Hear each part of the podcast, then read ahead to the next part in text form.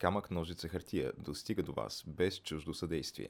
Ако се срещаме за пръв път, вратите на нашите канали в YouTube, SoundCloud и Spotify, както и на страниците ни в Facebook, Instagram и Twitter са широко отворени. Заповядайте!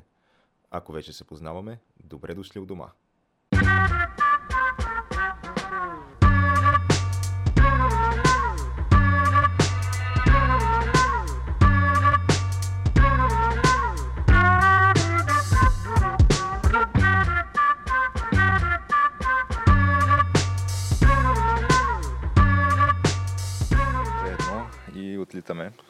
Отлитаме геш като любители астронавти, в случая любители подкастери. Ми, то, я знам. И вече от толкова време го правим, че мо- може според мен да се наречем поне полупрофесионалисти. Е, геш, надей да повдигаш такива въпроси, че да ни бъде изпратена такава прокурорска проверка, да видят имаме ли тук трудови договори, на какви пари се осигуряваме, каква е ситуацията. Е, Тъй, че като подкастери е добре. може да се пучка на вратата тук един ден. И... Такова лайв в ефир, както сме и директно получи на земята като доказани престъпници. а, нали, аз не случайно го споменавам това, понеже на път от дома към студиото отворих интернет, да го наречем наобщо така, и видях четвъртък се е провела акция, прокурорска, специализирана акция, в две старозагорски села против битовата престъпност. Понеже в момента нали, това е... А, те с тия села са явно някакво, някакъв такъв много сериозен център на престъпност, концентрирана престъпност в България. Ами, явно и то, нали, прокурорите не се тръгват там с празни ръце, ами а, са конфискували а, 7 кубика дърва, 4,5 литра ракия Добре. и още нещо в този ред, не мисля, нали, примерно и 1 килограм шоколадови бомбони, да речем. Ня- някаква е така схема. Е, до момента сериозни, сериозни неща, да. А, били проверени 77 души и 24 къщи. Та, предвид факта, нали, че в България хората се отопляват на, на дърва и, или на ракия зимата, а, доста... Защото тя престъпността, знаеш, че вирее, нали, А, добре, в, чакай сега, то а, под какъв претекст? Първо, ай да кажем, че тази ракия може да е била домашно производство без платен акциз. Ами дървата били докато без дървата, какво? съответните Незаконна там, сеч някаква. Някаква незаконна сеч явно. Явно има някакви идентификатори на дървата. Аз не съм запознат с тия въпроса. Но в крайна сметка, нали, пречупане гръбнака на престъпността с тия, в тия две старозагорски села, според мен хората там могат да дишат спокойно. А като стана дума за излитане, Да. аз тук що ти показах едно така знаково видео на Лудия Майк. Майк Хюс, мисля, беше господина. Бог да го прости. Който е, има го видеото в интернет. решил да докаже собственоръчно, че Земята е плоска. Излитайки с самоделно направена ракета и полета му продължил 19 секунди над някаква калифорнийска пустиня. Всичко това, харесва ми как всичко това, нали, защото то е някаква трагедия в крайна сметка. Човека вече не е сред живите, както нали, всички се досещат. Обаче всичкото това го има на видео, снимано от екипа на Science Channel или някакво е такова. Тоест, те са отишли там някакви а, такива, да знам, легитимни документални канали да го заснемат това нещо, този опит. Аз щях да нарека подстрекатели. Ага. професионални подстрекатели, понеже може би ако нямаше кой да го снима цялото това нещо и да го така надъха, да му даде нужното внимание, по всяка вероятност нямаше да се опита да излети с Ами, ми, самоделна да, ракета. интересно ми е те какво са очаквали да се случи тая, този полет с тази самоделна ракета да приключи абсолютно безпроблемно, гладко да протече. Да И- излети в орбита, стоят там Да, и човека да се часа и върне. да го изчакат да кацне на същата локация, просто да му вземат интервю. Може би това са очакване. Ами, добре, доста оптимистично бих казал. Не, не, в никакъв случай. Според мен на всички им е било ясно какво ще стане и отиваш там, за да държиш оригиналното видео и да получиш оригиналните кликове, нали? Няма какво друго да е. Добре, това Доколко да, е легално. да. Предполагам, че най-вероятно е легално, да, то някакво... Би трябвало да е легално, но за мен това си е чиста, как се казва, доза подстрекание. Защото по принцип сега потикване към самоубийство, някаква такава правова то си схема, е мисля, че има, да, то това, си да, е престъпление това. А, но не знам какви трябва да са условията, за да може нали, това нещо да го сметнеш като такова. Може би трябва да го има нещо на запис, доказателство, нещо, ти да си му казал, на- направи го това. Или... Най-малкото, което е, предполагам, че така не е бил, както прякора му издава, нали.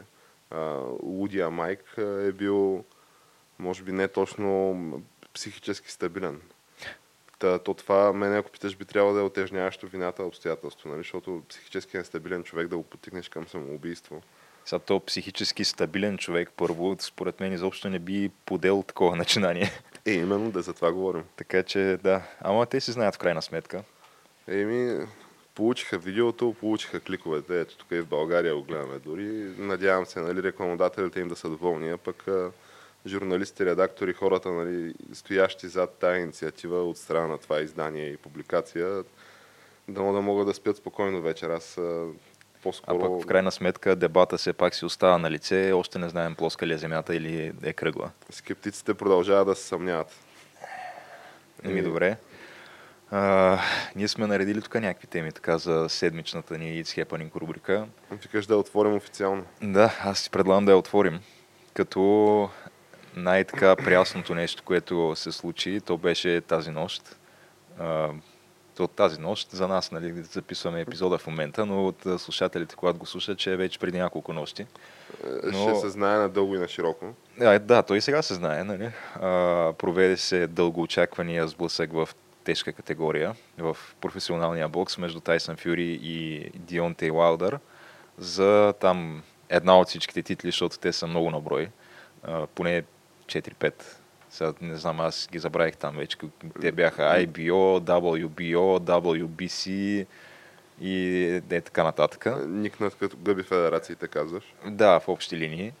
И та, това, което се случи, предполагам, нали, всеки ще е разбрал вече, но а, Тайсън Фюри, който беше аутсайдер в матча, всъщност спечели с технически нокаут в седмия рунд, а, което то това е забележително по редица причини, като а, една от тях е А Той не беше ли приключил с бокса до съвсем доскоро? да, той, тя, неговата история и, е и доста ръба да интересна. приключи с живота също. В общи линии, да. Той а, всъщност за първи път шокира света, когато победи Владимир Кличко, който беше непобеден от там не знам колко е на брой години, примерно 7-8 години и повече, държеше всичките тези световни титли. А, и фактически Фюри беше този първия, който прекъсна победната му серия. Нали? Той в последствие Кличко за- загуби и от Антони Джошуа. Това беше един от а, касовите сблъсъци, който хората помнят, но може и повечето хора са забравили, че именно Тайсън Фюри беше първия реално, който го победи. А, и след това, след като, защото той, той, неговата история е малко подобна на нашата, на Тайсън Фюри, понеже той през целия си живот, като е тренирал бокс, нали, още като дете, когато е почнал, а, неговия идол е бил Владимир Кличко и той е тренирал винаги с идеята как един ден ще се изправи срещу него. И не е мислил какво ще се случи от там нататък. От момента, в който изпълни тая цел, победи го и му вземе титлите. Нали, паралела при нас е, че ние го правим един ден тук на този стол да стои явката дълъга Да. и на там не сме го мислили още. И не сме мислили какво ще става след, след като се осъщ- осъществи това нещо. Надяваме се да протекат по-добре нещата, отколкото при Тайсън Фюри, защото това, което става при него е, че той изпада в тежка депресия. А, буквално той не вижда посока в живота си. Затваря се а, с- апартамента си, отдава се на някакви наркотици, пиене и такива неща. А, минава през някакви опити за самоубийство, доколкото знам. А, но това са неща, които той в последствие разказва, иначе това, което ние виждаме като странични наблюдатели, преди той да си разкаже историята, е, че той мисля, че три години не се би изобщо не направи нито един матч. Той на практика си уваканти титлите и за тях после имаше матч между Джошуа и, и Кличко.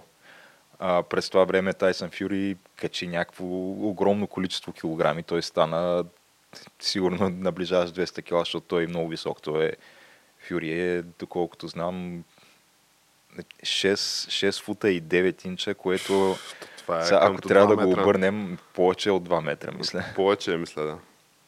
Но много, да. Да кажем, ай, 200 кила е може би малко пресилено, но беше огромен, да. А, в последствие обаче успя да, защото той мисля, че се е срещал там с психолози, пси- психиатри и така нататък. Вкарали са го в правия път. Почна отново да тренира, завърна се, направи нали, там един-два такива подгряващи мача, което е нормално в бокса. честа практика е. И след това директно се изправи срещу Дионтей Уайлдър, който е на практика най-силният американец по настоящен в тежка категория в бокса.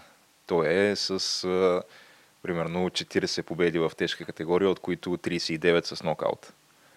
И, и а, букитата даваха огромно предимство на Дионте Уайлдър. Да, но това беше първия матч между двамата, който завърши с едно много противоречиво съдийско решение а, за равен резултат. А, въпреки, че реално Тайсън Фюри го прибиваше в продължение на 10 рунда и в последните два рунда на практика Уайлдър се съвзе и успя да го събори в нокдаун два пъти, като втория път Фюри се изправи на там последната секунда от отброяването.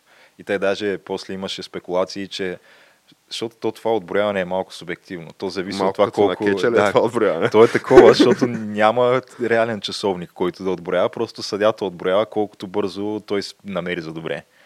И по принцип Съдята говорят... е бил купен от uh, Фюри, така ли? Ами, не едва ли, защото той матча се провеждаше в uh, САЩ, в Калифорния, мисля, че беше.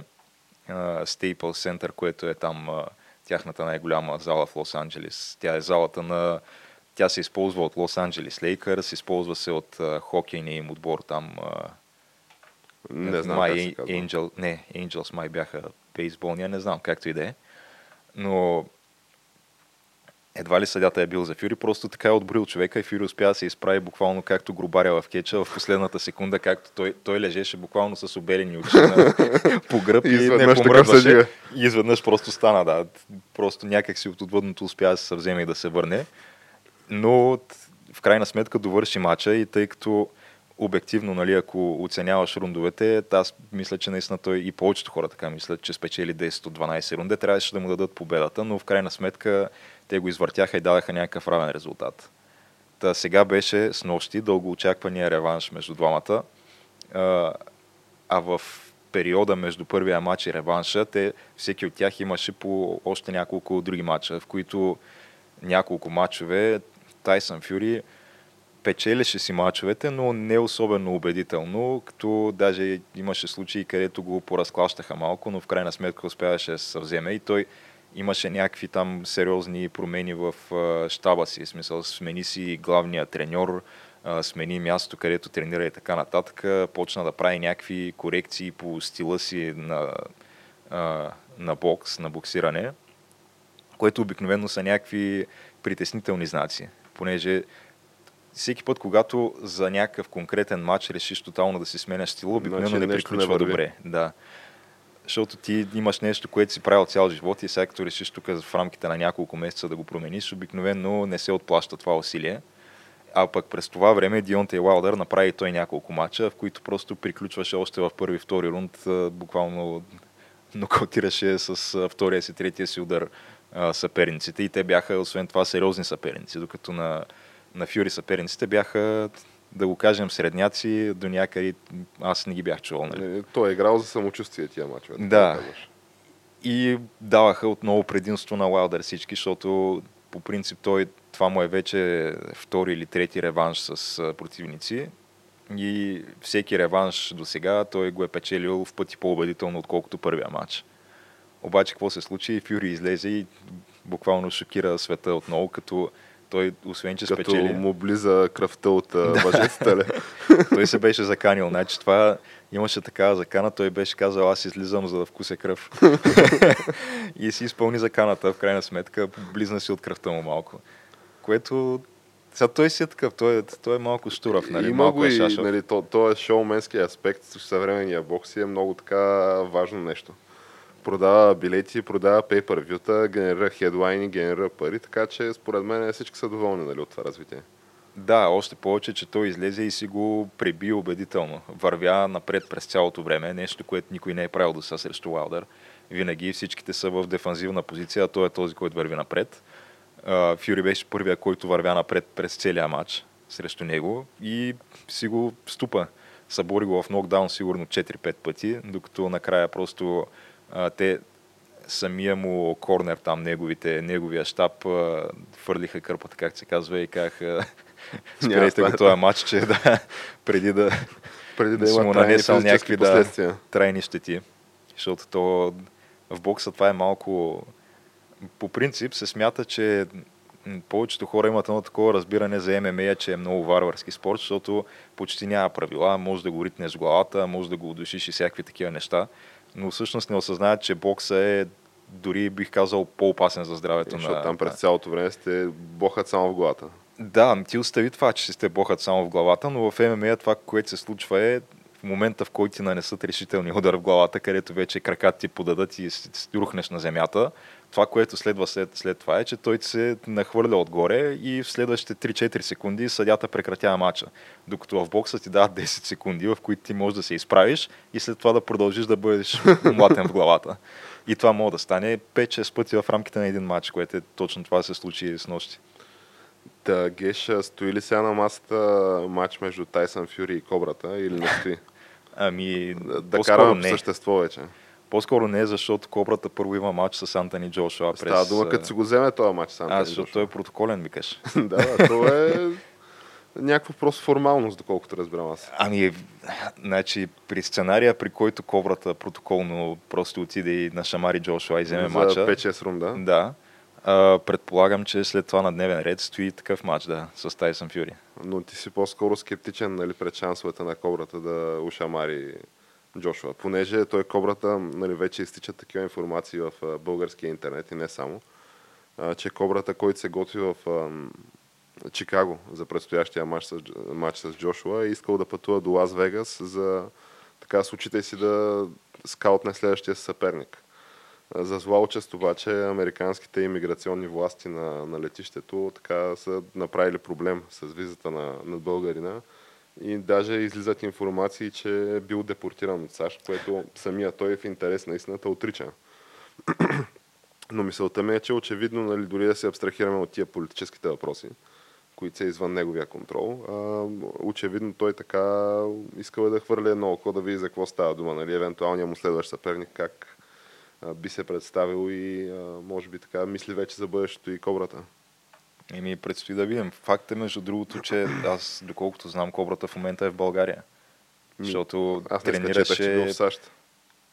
Там се готвил. Аз това, което гледах последните дни по Там за Белмекен. спортните да, ежедневници, е, че тренира в Белмекен. Ема то в Белмекен мисля, че тренираш нали, някакво интензивно известни наброй седмици и след това слизаш на, на ниското и почваш да мачкаш. Мгм.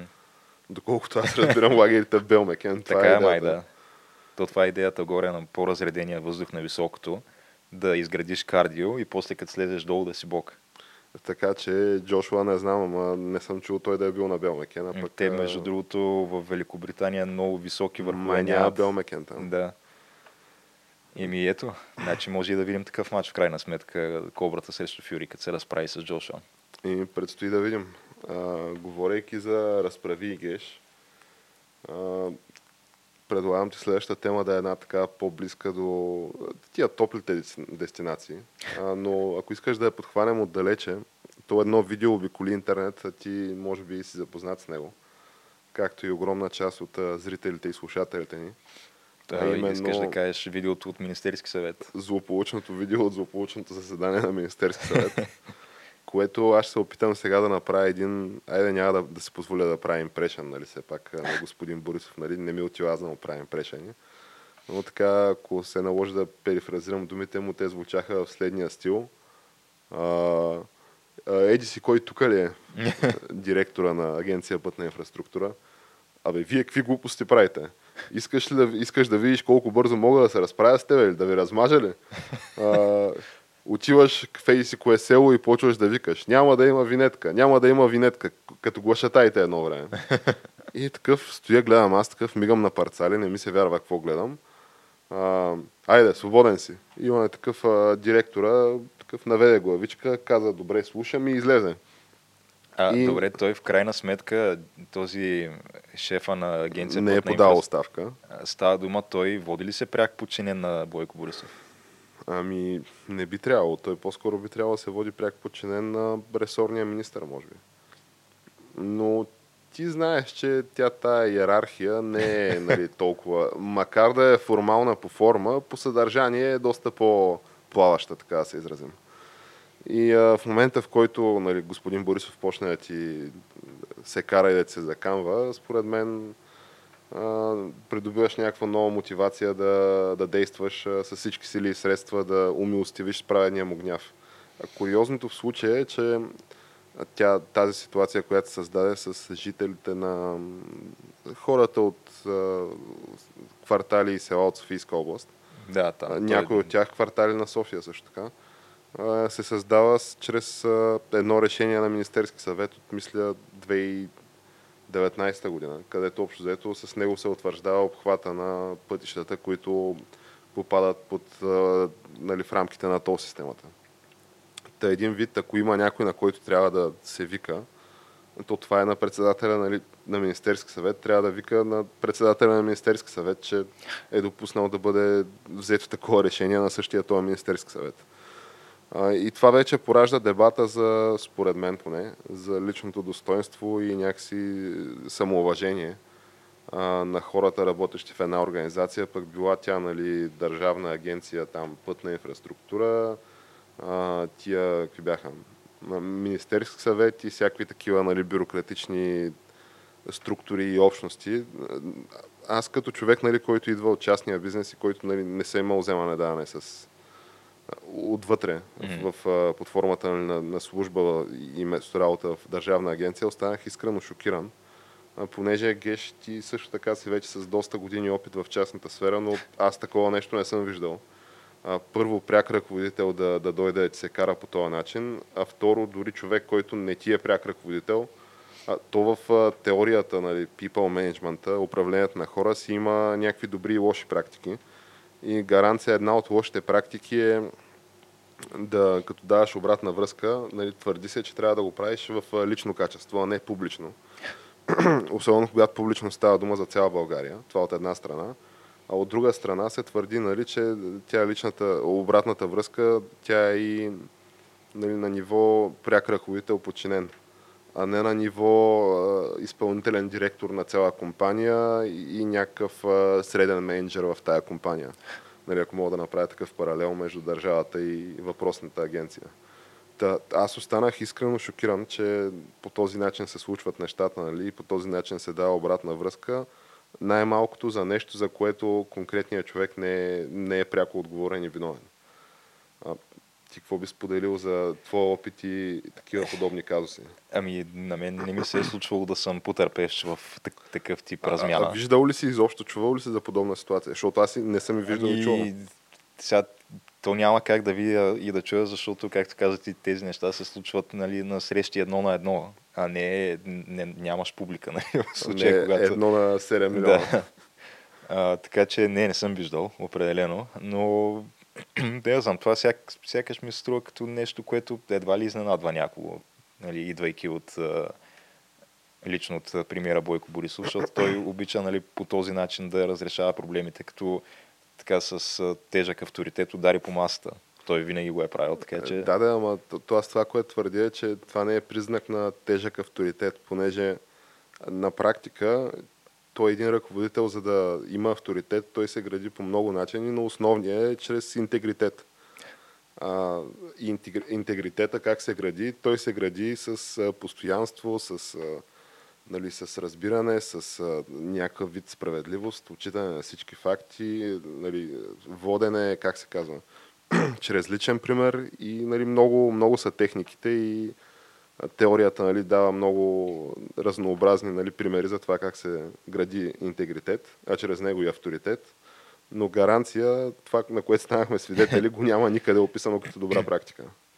Има, то сега на Бойко Борисов много неща му се насъбраха напоследък и според мен те, то, той трябва от някъде да избие. И това е което видяхме там. Той човека сега има нужда да си го изкара според мен на някого, защото Казваш, че все пак и той е човек. а, да, сега и мен да ме разследваха в криминално, нали, в а, друга държава, то така а, водеща европейска държава и аз а, вероятно щях да бъда подложен така на стабилно количество стрес, което в един момент може би ще избие така срещу неправилния човек в неправилния момент. Водеща европейска държава, която има доста богат опит с а, така успешни криминални разследвания за корупция, конфликт на интереси, укриване, нали, избелване на пари, както наричат тази финансова транзакция в тази европейска държава, от членове на политически елити и управляващи партии. За, за тази водеща европейска държава говориш. А, да. А, понеже аз моята информация от премиера и близкото му обкръжение е, че става дума за поредна подла и пошла хибридна атака. и че президента Радев под давлението и в съучастие с президента Путин, двамата са хвърлили някакъв брой рубли на журналистите и редакционния екип на испанския каталунския вестник Ело Периодико и всъщност това е просто поръчка от изток. Ага. Нали, това е според данните, които достигнаха до мен чрез средствата за масово информиране от премиера и а, така, ако мога да използвам неговия термин, свитата и глашатайте му. Еми то бих казал, че нали, когато твърдиш нещо такова, ще е хубаво е, нали, да изкараш под някаква форма доказателства, макар че сега закона все пак гласи невинен до доказване на противното, така че докато това разследване не достигне до своя завършик и не разберем на практика ще излезе ли нещо от него или не, не я знам. Добре, нека все пак да уточним за какво става дума. Става дума за вече небезизвестното разследване за къщата в Барселона. Сега тя тая къща в Барселона, ние може би сме я споменали, ако не пред камера, то в някакви частни разговори. Това премиера Борисов се защитава с тезата, че това е някаква претоплена манджа а, по негови думи. Сега той отрича ли официално, че има такава къща изобщо? А, отрича, разбира се. Казва, че не само, че не е негова тая къща, ами той в Барселона не е бил в последните 15 години. Което нали, не отговаря на въпроса, е, даде, ама замесен ли сте в нали, операции, свързани с пране на пари или не сте замесени. Той този въпрос така категорично и в прав текст не е и поставен, доколкото аз се осведомих нали, за дискусиите, които се водят в медиите.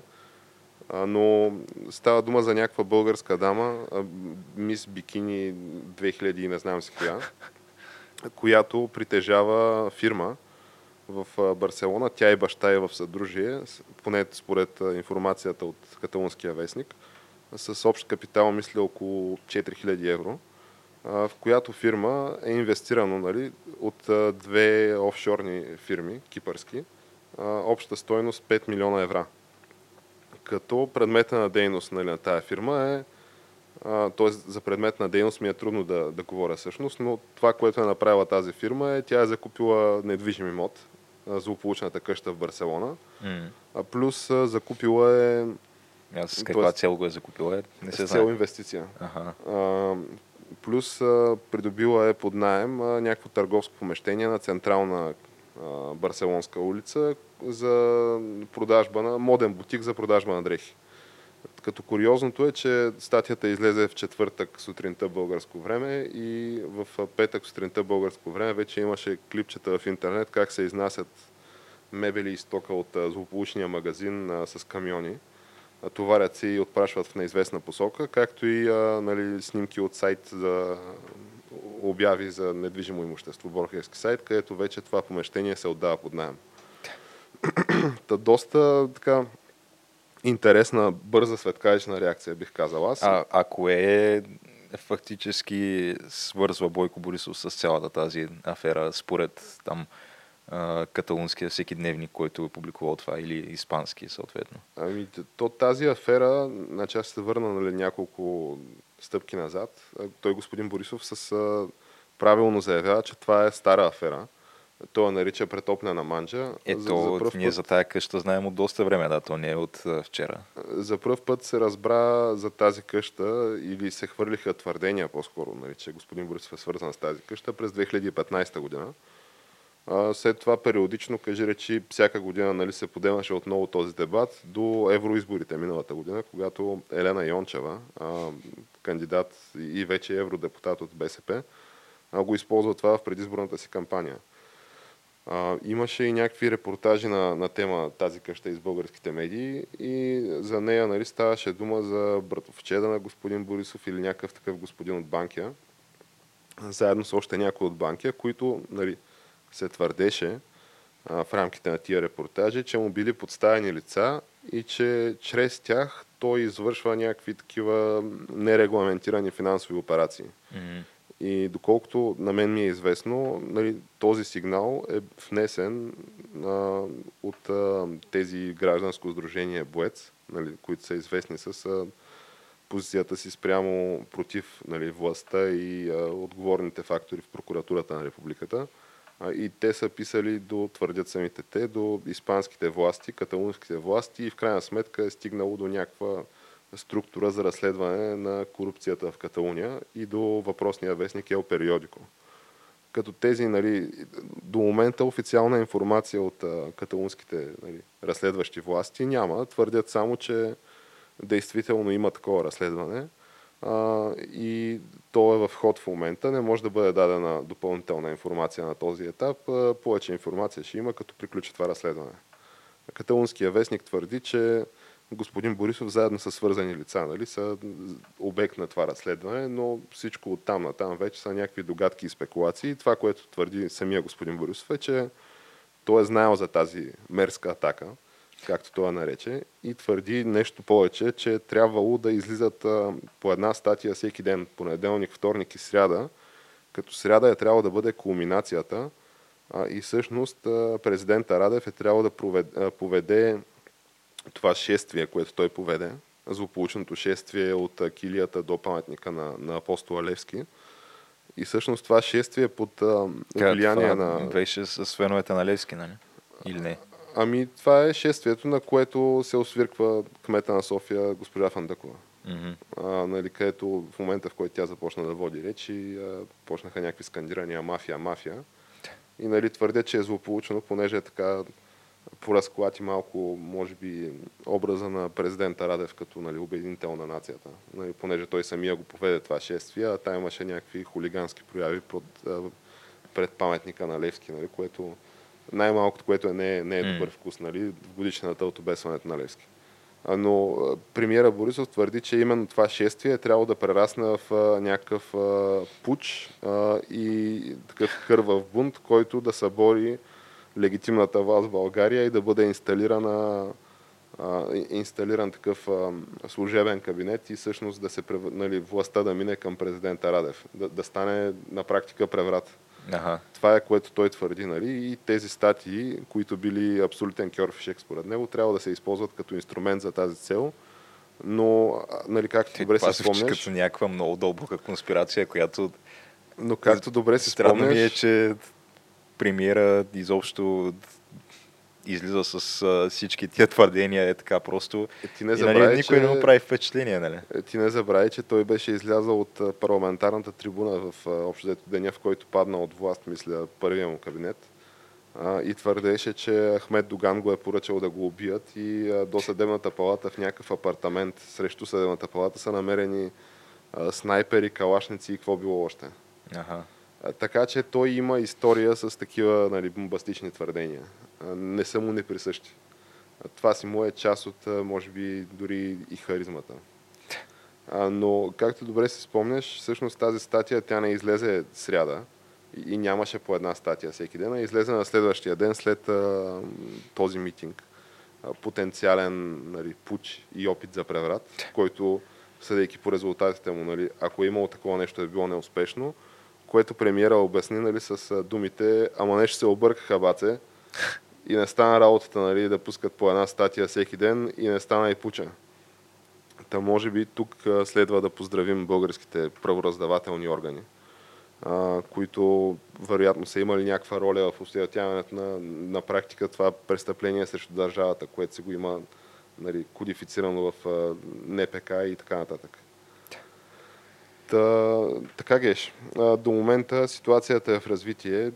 Аз не ми е известна друга нали, така, бомбастична информация, че български политик, още повече председател на Министерски съвет, е обект на криминално разследване в чужда държава нали, от Европейския съюз. Но и, и очаквах доста по някакси бурни реакции, някакви сътресения. Бе, очаквах нещо а, това, което нали, се случи като резултат е, че главният прокурор господин Гешев не се е появявал по телевизора в дните от тази информация до настоящия ден, което е неделя. Това са колко? Вече 4 дни. И господин Борисов отново се качи на джипката и почна да си говори с багеристи, фадромисти и строителни работници по магистрали и площадки. Което е малко така странно само по себе си, защото пък в седмиците преди това беше изключително ден по, така, Буквално по телевизията, ден, въобще телевизионния ефир, да. А, Иван Гешев, но да, изведнъж Ами, потъна в дън земя, как се казва. Виж сега, аз подозирам, че понеже аз също съм работил, значи той има два вида трудови договори. Единия е на нормирано работно време, където си от 9 до 6, нали, условно. Хм. А, и нали, си имаш а, 20 дни почивка, нали, минимум. 20 дни платен годишен отпуск. А, за по-такива отговорните длъжности обикновено си на ненормирано работно време, където си 24 часа на линия, ти, ти пак си от 9 до 6 на работа, но при форс-мажорни обстоятелства може да си от а, 9 до 9, нали, от 9 до 9 или от 9 до след 2 дни. И нали, законодателят е компенсирал с 25 год- а, дни годишен платен отпуск минимум.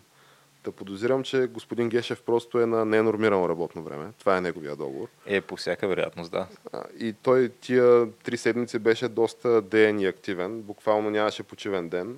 Та сега просто е решил, че е време да си вземе една дълга почивка. А тъй като все пак и той е човек, нали? Е, то по принцип за извънредно работно време та, така, или се получава двойно заплащане, или се получава компенсация под формата на допълнителни почивни дни в последствие. Като според мен може би при него е втория вариант.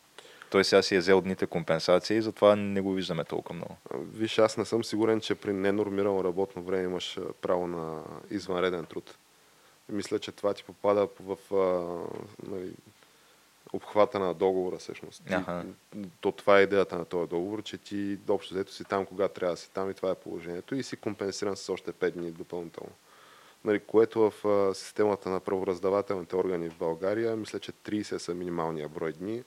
Може би там на ненормирано работно време и да имаш и 40 дни платен годишен отпуск. Та, по всяка вероятност може да се позволи а, господин Гешев нали, да прекара 3-4 дни извън малките екрани на народно населението и да се отдаде на заслужена почивка, за да се завърне после от всякога понеделник 9.00. Та, докато излезе епизода, предполагам, нали, че вече се е появил отново в ежедневието на българина и може би ще е коментирал под една или друга форма тия последни информации и развития. Дали е въпроса? Ами, предстои да видим. А, но говорейки за информации и събития, Геш, аз ти предлагам да преминем към последната ни тема от хепанинга, а именно а, новопоявилата се информация, която отново, докато излезе епизода ни, предполагам вече е така, ще се знае надълго и на широко. Но след като забраниха на българина а, Правото да мечтае. ли? правото да мечтае, а, вече иземват и а, средствата където, и местата, където се дистрибутираше това щастие, именно а, веригата магазини Лавка приключва своята дейност. А, тя така доста кратко време беше в а, економическия живот на България, не, но що? Не, не беше изобщо кратко. Аз някакви е, сигурно- 5-6 години. Това не е супер много за фирма. Е, може би толкова някъде, да, сега се замисля. Но за сметка на това остави сериозна следа и диря след себе си. Най-малкото, което е, преди ерата лавка имаше доста повече такива будки, както им викахме ние. След ерата лавка, мисля, че не е останало кой знае какво от този древен бизнес в България. Еми не, сега просто според мен се отваря една така ниша пазарна да, се, да бъде запълнена повторно. Аха. Да се отворят на ново тези будки, които така а, малкият бизнес, който беше ощетен при укрупняването на, на този тип търговски обекти под а, марката Лавка, защото те наистина за отрицателно време тогава се наводиха стотици или може би хиляди дори в Ами до цялата момента държава. мисля, че обектите са около 1100 някъде, по някакви данни, които четах. Аз имало е план да станат 3000, но не се осъществил този план. И всъщност причината за прекратяването на дейността и по всяка вероятност нали, някаква процедура по несъстоятелност, която ще бъде отворена и фалита е факта, че 50% от приходите на тази верига са идвали като комисионни от продажбата на билетчета на щастието. И в крайна сметка, под една или друга форма, то си е стар економически принцип, че всеки един продукт си има жизнен цикъл и всеки един бизнес също. Нали, то си е като една такава крива, не е описано това нещо, че имаш нали, началото имаш растеж, после имаш а, такъв по-умерен растеж, после имаш Вече зрелия сметка, етап. Да, зрелия етап и в един момент неминуемо започва спад, докато Докато не го се стигне, реформираш, да. нали, не го преструктурираш. сега зависимост от продукта, жизненият цикъл нали, е с различна дължина. Явно при лавка е бил толкова 6 години някъде. Аха, казваш, че изцяло пазарни са принципите, пише ги по дебелите книги, няма какво да си плюнчим тук устите, да спекулираме и да философстваме. Еми да, може да го дадем просто на нормални, да, Ага, така, който, пазарната конюнктура и събития. Който се интересува повече по този въпрос, да го насочим към някой произволен учебник по микроекономика. Ами, т- да, по избор, да кажем. Там Адам Смит, нали, Дейвид Рикардо и така нататък, те са много... има различни школи, има всякакви неща, да.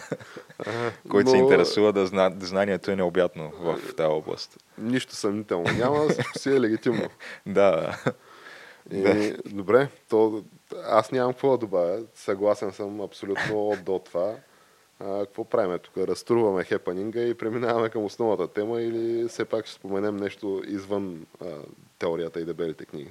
Ами, аз предлагам тут, според мен, изводите всеки може да си ги направи сам. А, няма какво да я дъвчем още тая тема. Пък и ние вече доста я дъвкахме в предните епизоди. Нали, не конкретно за лавка, но за лотарийните билети особено. А, така че, да, аз ти предлагам да направим една кратка пауза и да преминем към основната ни тема. И ми речено сторено геш. Да, така че до след малко.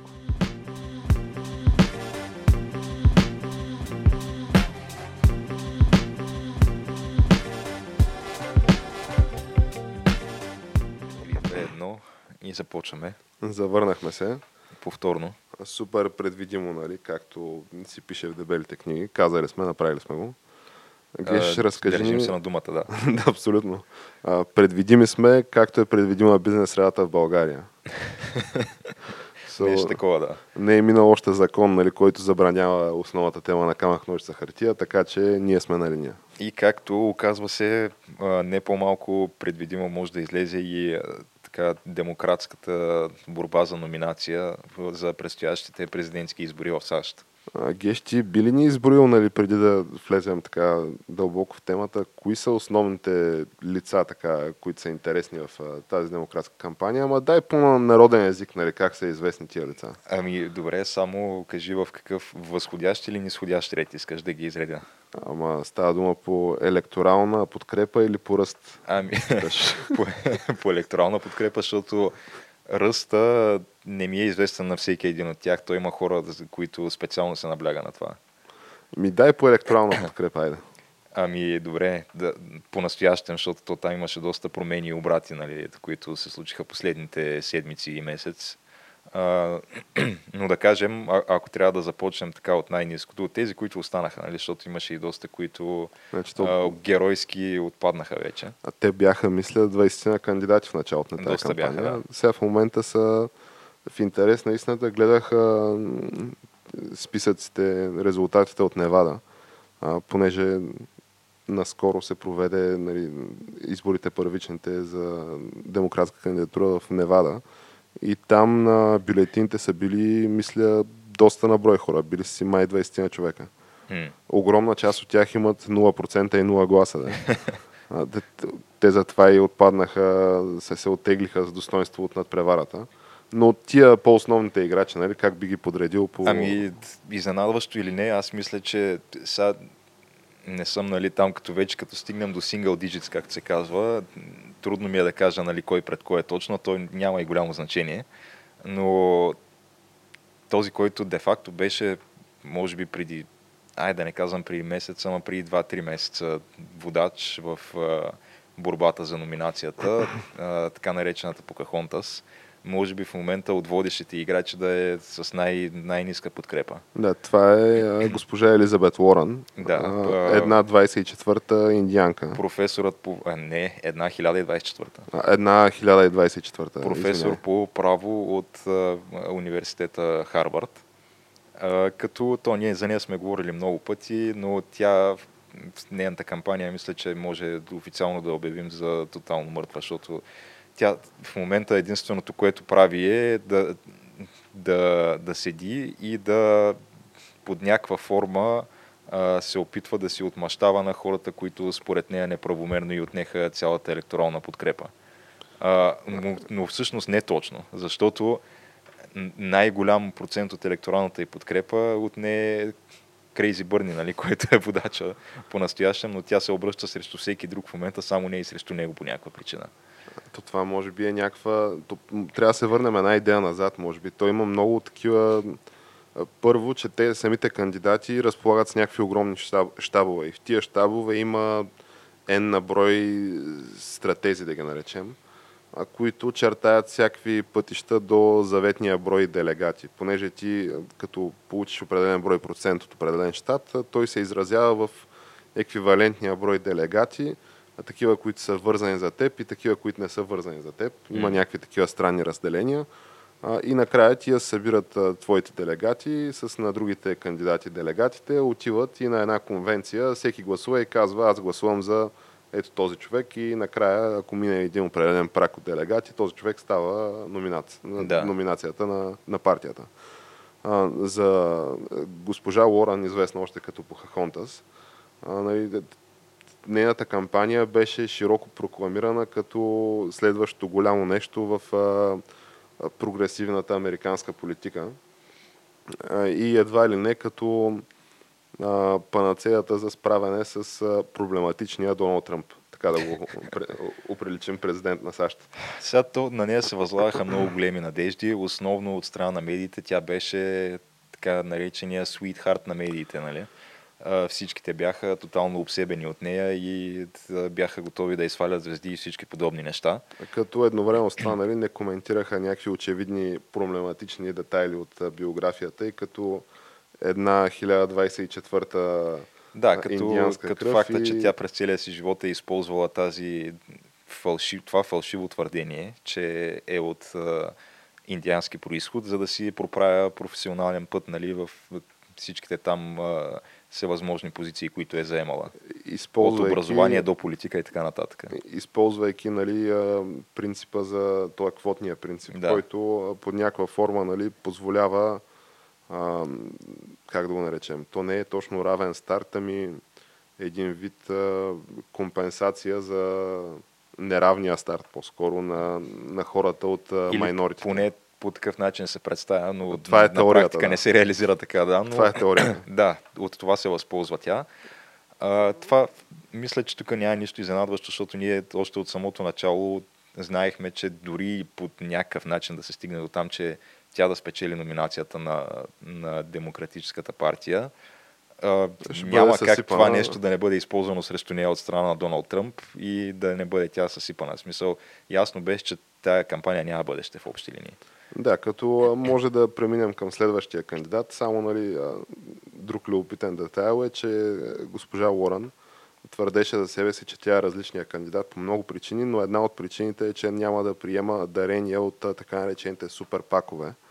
А тия супер пакове са специални организации, които те са някакви, как ги нарекам, метаструктури, може би, нали, на американската политика, където се събират разни такива брокери на интереси, правят такава организация и тази организация формално няма връзка с определен кандидат, но предмета и на дейност е, че тя върши политическа дейност, събирайки дарения а, за този кандидат. Mm-hmm. И евентуално а, от един момент на там може да започне тя като нали, а, независим такъв политически субект да подкрепя с, а, от, на свой ред с дарения кампанията на въпросния кандидат. Та, госпожа Лоран, известна като Похонтас, тя твърдеше, че няма да приема дарения от тия суперпакове, защото суперпак в американската политика е малко или много мръсна дума. Това си такива субекти, които съществуват единствено и само за да упражняват влияние а, на кандидатите, оттам и на американската политика, прокарвайки свои нали, интересите, обикновено съставлявани от а, дали ще бъде там оръжейно лоби, хазартно лоби, да, всяко такива, лоби, да. Но аз мисля, че достатъчно време отделихме на госпожа Покахонтас. Та предлагам да преминем към следващия кандидат, който а, за, за тази, между другото, има ли прякор, понеже на мен не ми е известен? А, говориш, може би, за госпожа Ейми... Ейми Кло, Клобучар. Клобучар. За нея няма, няма прякор все още създаден от президента Тръмп и то това само по себе си е показателно, според мен, че а той просто не я приема за сериозна заплаха. Да, а и с право според мен, защото по някаква причина самите демократи пък не я приемат като сериозен кандидат. Между другото, незнайно защо, при положение, че тя е може би най-нормалната от всичките там. А, така изглежда на пръв поглед. Да, наистина, и... но позициите не са достатъчно крайни, че да генерират интерес във времената на 140 знака комуникация, може би. В общи линии нещо такова има, да. А, пък и не тиква достатъчно от квадратчетата за така а, малцинствени групи, към които принадлежи. Нали, тя е просто жена, ама оттам нататък и, друго и то няма. просто бяла жена. Да, в смисъл е... бяла е, хетеросексуална е, християнка е, то няма, няма просто за какво се хванеш, няма, няма ги там нужните характеристики. За тия характеристики 4% електорална подкрепа в Невада и а, след предстоящия Супер Тюздей на 3 март а, официално оттегляне от надпреварата. Но ще стигнем и до там, кои, кои смятаме, че нали, с това може би да завършим, кои ще са следващите стъпки и кои ще са хората, които се откажат нали, да. от тази надпревара. А, след а, госпожа Клобочар, кой следва? Господин Слипи Джо ли? Да, не. А, макар, че ние сега как ги класифицираме? На, на национално ниво. Национално ниво, обаче по брой делегати спечелени до момента или по брой... Електорална подкрепа. Да, електорална подкрепа според последните национални полове. Според последните национални полове, предлагам. Добре, значи според мен тогава трябва да преминем към Мейер Пит, кмета на Саут Бенд, Индиана, който е, доколкото разбрах, град с население по-малко от Перник, да кажем, или нещо Да, такова. мисля, че 50-60 хиляди в този рейндж. Някъде там. градове. Да окажем от калибъра на Шумен. Да. Такъв тип град, който сега за стандартите на България това е областен град, но за стандартите на САЩ това е някакво все едно предградие. Някакво градче, да. Да. Нещо, в което те с него се дебават, че а, до момента най-сериозното му постижение в неговата политическа кариера е, че е оправил няколко тротуара. Почти ли това е, да. Еми, виж, ако беше направил някакъв, примерно, селски път там, можеше да от джипката да пуска лайвове. Според мен това в американската политика ще бъде доста... Защото това с лайвовете, примерно, си е изцяло творение на господин Борисов. Аз ако бях на негово място, щях да го франчайзна това и да прибирам някакви дивиденти, нали, от... Очевидно работи толкова време начало на държавата. Мейер Пит има какво да научи, според мен, от българския пример. Да, Мера Пит, ние за него говорихме преди няколко епизода, когато бяха първите такива местни избори в щата Айова. А... Оказва се, между другото, че разликата между Мейер Пит и Крейзи Бърни в Айова е пренебрежимо малка в проценти. Мисля, беше под 0,8%. Да, но това то е за това си има обяснение. И то това обяснение е, че Айова, той просто самата му демографска структура на този щат е такава, която е много благоприятна за, за Мейер Пит, с оглед на това как, кои прослойки на обществото са основните му електорални групи. Просто най-много такива има в Айова и съответно най-малко от тези, които са по-благоприятни за останалите кандидати, за конкуренцията му. Та съответно той там беше налял много голяма част от ресурсите си. И очакваше нали, гръмко да спечели там, за да може след това в следващите няколко седмици, преди следващите избори, името му да се върти в заглавията и това да му даде нужният тласък, за да спечели, нали, да постигне добри резултати в следващите щати. То, което не се реализира. стана от гледна точка на заглавията, но от гледна точка на резултатите по-скоро ми изглежда като мер Пит да бъде един от хората, които ще преосмислят участието си в тази кампания в най-кратки срокове. Което се очаква, да, защото той също е с single digit подкрепа на национално ниво според последните проучвания. Добре, няма какво повече да добавим за, за да. Пит, според мен. И остават... Да продължим към така светата троица, може би, на да. най-сериозните как се казва, фаворити за спечелване на демократската номинация. Които така а, иронично или не, с оглед на това, че все пак това е партията на унеправданите, това са едни трима възрастни бели мъже. Ще кажеш, не е имало мито през, през това време, не е имало Харви Лайнстайн, да. не е имало нищо.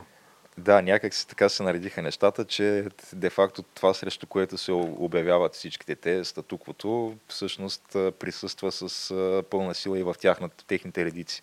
Не само това, ами ако сложим нали, към тези трима най-вероятни кандидати на Демократската партия и четвъртия настоящия президент на САЩ Доналд Тръмп и кажем, нали, че някой от тях приемем нали, с висока доза сигурност, че някой от тях ще бъде президент на САЩ, то следващия президент на САЩ бъде бял хетеросексуален мъж на, на преклонна възраст. Нещо срещу което а, се обявяват и Холивуд, и, а, и медиите, и а, широките народни нали, пластове в Демократската партия от поне от 2015-16 насам. Да, но да започнем с а, първия от тях, Слипи Джо, Джо Байден, бившия вице-президент а, на Барак Обама. А, той всъщност почти през цялото течение на, на демократската кампания беше водещия кандидат. От момента, в който обяви кандидатурата си, защото той мисля, че беше един от кандидатите, които най-късно обявиха, влязаха в борбата. И оттам нататък обаче неговата подкрепа си върви едно такова стабилно надолу, като вървеше обаче плавно-плавно надолу. А, така че той поддържаше все пак някаква преднина и поддържаше челната позиция, докато не дойде време за същинските избори, където изведнъж нещата започнаха много стремглаво да вървят надолу за него. И то е, може би, поради някакви обективни причини. Просто човека е наистина на доста сериозна възраст вече и малко така в голяма част от времето го хващат, че не знае много къде се намира и какво точно се случва. Ами то не само това, ами аз четах един анализ, нали, който отговаря на въпроса защо при положение, че на хартия Джо Байден е и фаворита и може би най-идеалният кандидат, който демократите могат да изкарат, се оказва така, че той се срива, буквално се срива в, в, в проучванията обществените и в момента, в който дойде време да се гласува, никой не гласува за него. Оказва се, че всъщност Джо Байден, известен още като Sleepy Джо, той в живота си е бил избиран, мисля, само веднъж или два пъти и то на длъжност за, в, в собствения му щат, който забравих кой е но той е бил избиран само на местно ниво, на национално мисля, ниво. Южна Каролина може е би Южна щат. Каролина е неговия щат, да, и е бил избиран там за сенатор, мисля, преди доста на брой години. А, оказва се, че просто хората не го харесват, още повече хората на национално ниво, просто не го харесват. И той просто е, никога не е бил избиран за нищо, освен нали, от а, Обама и кампанията му за, за вице-президент. А въпроса в момента с Джо Байден не е дали той има шанс за номинацията, защото мисля, че на този въпрос вече отговор е ясен. Той няма шанс. А, но той, въпреки това, има една много ключова роля в момента, която се изразява в това, че той под някакъв начин с присъствието си, докато не, не се оттегли от борбата, той разцепва а, умерения вод в Демократската партия, доколкото той все още съществува, защото имаме радикално левия вод, а, чиято така, основна фигура е Бърни. Той там е монополизиран. Да, за, за този вод се бореха Бърни, Елизабет Уорън а, и някакви други, които те напуснаха на преварата вече. Но за умерения вод се борят а, останалите, които са в момента Джо Байден, Мейер Пит, Дейми Клобочар. И още един, който ще споменем малко по-късно, но колкото по-дълго време а, Джо Байден отказва да приеме реалността, именно, че той няма шансове, толкова повече той прави така, че преднината на Бърни да стане твърде голяма, за да може някой да, да го настигне в последствие. Тоест той с присъствието си в надпреварата ще подсигури номинацията за Бърни, а именно за крайно левия радикален комунист. Ако не се откаже, е... а той не се очаква да се откаже, а, поне до изборите в Южна Каролина, които са неговия щат. Понеже знае, че ще го спечели. Той иска просто, може би, някаква победа да, да запише. Да, нека по-казваш. Да. Но то до тогава може да се окаже, че Бърни вече е с а, огромна преднина в делегатите и а, това състезание е малко или много предрешено. Което води нали, след себе си Бърни кандидат на Демократичната партия, води след себе си много сериозни нали, бъдещи импликации за общите избори, нали, изобщо за същинските избори, но то това е предмет на друга дискусия. Геш, останаха още двама така, интересни личности. Би ли ни казал кои са? А, значи, според мен тук можем така да, да прескочим и да, първо, да, първо все пак да кажем Бърни Сандърс, който е настоящия водач. Фаворит. Да, фаворит и водач по делегати. А, той е то за него също сме говорили много. Сега човека празнувал си е медения месец в Съветския съюз, пейки Химна на Съветския химна на съюз. Съветския съюз с а, така, мисля, че гол до кръста. гол до кръста. Да, с бутилка някакъв алкохол там стъпил на масата, нали? Идилия абсолютна. А, но той иначе не е комунист, нали? По негови думи, той, той е Демократ- де- демократически социалист, да, да. демократически социалист. А, този човек в общи линии няма в дългата си пъстра политическа кариера, която вече може би продължава 40 плюс години. А, няма такъв крайно репресивен комунистически диктатор, към който да не е изразил симпатии. А, като в момента нали, той се отмята от всичките си тези думи, но ако върнеш назад лентата, може да видиш Да, как да, той... по-настоящем Дания е Да. примера за подражание, а не Венецуела. Да, но Венецуела е била пример за подражание, Куба е била пример за подражание, кой ли не? Който се сетиш? Само Северна Корея дето не е била. Да, Северна Корея, мисля, че от- поне от Или от поне тях го е няма записано на видео това. Да, сега може би така в тесен приятелски кръг и да го е споменал, защото човека все пак е така, има доста гръмки изказвания от сорта на тук хората винаги го изкарват като нещо супер страшно, че, че когато в една държава се налага на хората да се радят на опашки за хляб. и той така вика, това е положително нещо. То си е социален елемент това. да. Запознаваш се, нови контакти завързваш, интересни случки, разнообразява ти живота. да а, Но ако не е друго, нали, поне не можем да го обявим, че обвиним, че не е последователен в тия вярванията си. В начина, в който ги представя, естествено, че кълкави, нали, защото това му е работа нали, на политика, да събере максимално много електорална подкрепа. Но в тезите си е супер консистентен, а, така, в а, тезата си, че комунизма, нали, социализма е най-горещо нещо в момента в политиката и че това е решението на проблемите и на волите на САЩ мисля, че няма човек, който да го обвини в а, някаква неконсистентност и манипулация. Абсолютно да.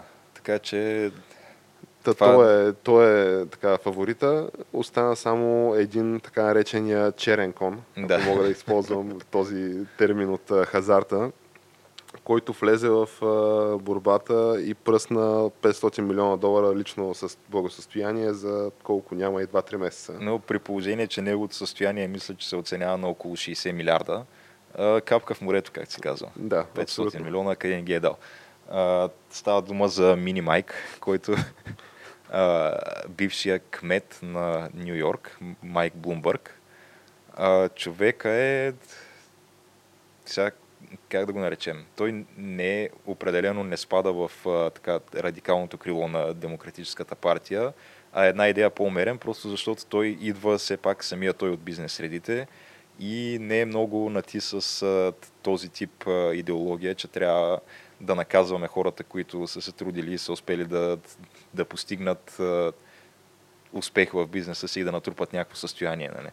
И според мен си прави просто бакал, бакалска сметка, че ако ще е Бърни Сандърс, нали, така наречения Крейзи Бърни, и ще трябва да плаща 90% а, данък доход, то 90% от а, 60 милиарда са колко 50 и няколко милиарда, то по-добре да из, изсипе 2-3-4 милиарда и да стане той на номинацията. Да, защото той размине цялото Бърни нещо. по принцип той не предлага просто 90% а, данък върху доходите. Нали, това е едно на ръка. Но той предлага и така наречения данък богатство. Отделно и данък богатство. Да. където ти всяка година трябва да, да има някакво преоценяване на цялото ти състояние, което включва всичко на практика, което притежаваш. Може и да кажем да имаш у вас някаква златна статуетка и тя се преоценява всяка година с експертна оценка и от общата цифра, която излезе накрая, като се дръпне чертата за твоето състояние, някакъв процент ти плащаш на държавата. А, върху активи, за които ти вече си платил данъци, нали, на практика, когато си ги придобивал. Това е данък богатство. Да, данък богатство. Та може би мини Майк Блумбърг си е направил така доста добре сметката и е казал, че нали, оттича тая работа, по-добре той да влезе и да изсипе нали, част от богатството си, но да не плаща тия данъци, с които така призрака на комунизма нали, мята в публичното пространство. Да, та, Майк Блумбърг, той реално наистина похарча някаква колосална сума пари за, за предизборни реклами. А, като сега ние не сме базирани в САЩ и съответно не виждаме неговите реклами, но това, което съм чувал аз е, че почти невъзможно да ползваш интернет в наши дни в, на територията на САЩ, без да видиш реклама на Майк Блумбърг под някаква форма. А, така че, да, той, е, той се очертава като основния конкурент на Бърни Сандърс а, на Крейзи Бърни за номинацията, но предстои да видим нали, дали има някакъв шанс. Според мен неговите шансове се намаляват с всяка допълнителна секунда, в която Джо Байден остава в надпреварата. Говорейки за оставане в надпреварата, Геш, предстои така наречения Супер Тюздей, който по една щастлива случайност ще се проведе на 3 март на нашия национален празник. Това е всъщност деня в този изборен календар, в който се разиграват най-голям брой делегати на електоралната карта. М- като сега не съм сигурен кои точно ще бъдат щатите. Ами Тексас е единия. Тексас със сигурност, да. Мисля, че Южна Каролина също попада в, в скопа на тия щати. Но mm. има, мисля, че 5-6 щата, които гласуват по едно и също време. А, и сега големия въпрос е, понеже то обикновено това общо взето над преварата от една страна се прояснява, от друга страна се заплита обикновено на този Super Tuesday. Та голям въпрос е какво би станало. А, аз бих казал, че така по всяка вероятност ще останат 3-4 човека само а, основни претенденти и по-скоро ми се струва, че госпожа Лоран, а, госпожа Клобучар, много е възможно и Мейер Пит да отпаднат от тая надпревара веднага след като почна да излизат първите резултати от Super Tuesday. Аз дори бих казал, че Джо Байден, Слипи Джо, също има голям шанс да си тръгне след Макар, че той така използва, наскоро мисля, че в а, някакъв а, личен разговор с а, свой приближен, а, следното изречение I'll be damned if I lose this nomination. така че може и да го видим нали, да се позадържи. Ти имай предвид, че то за да спечелиш тази номинация, всъщност, а, ние не дискутирахме, но той има и различни тактики. А, понеже, а, като отидат на конвенция делегатите, а те гласуват за определен кандидат.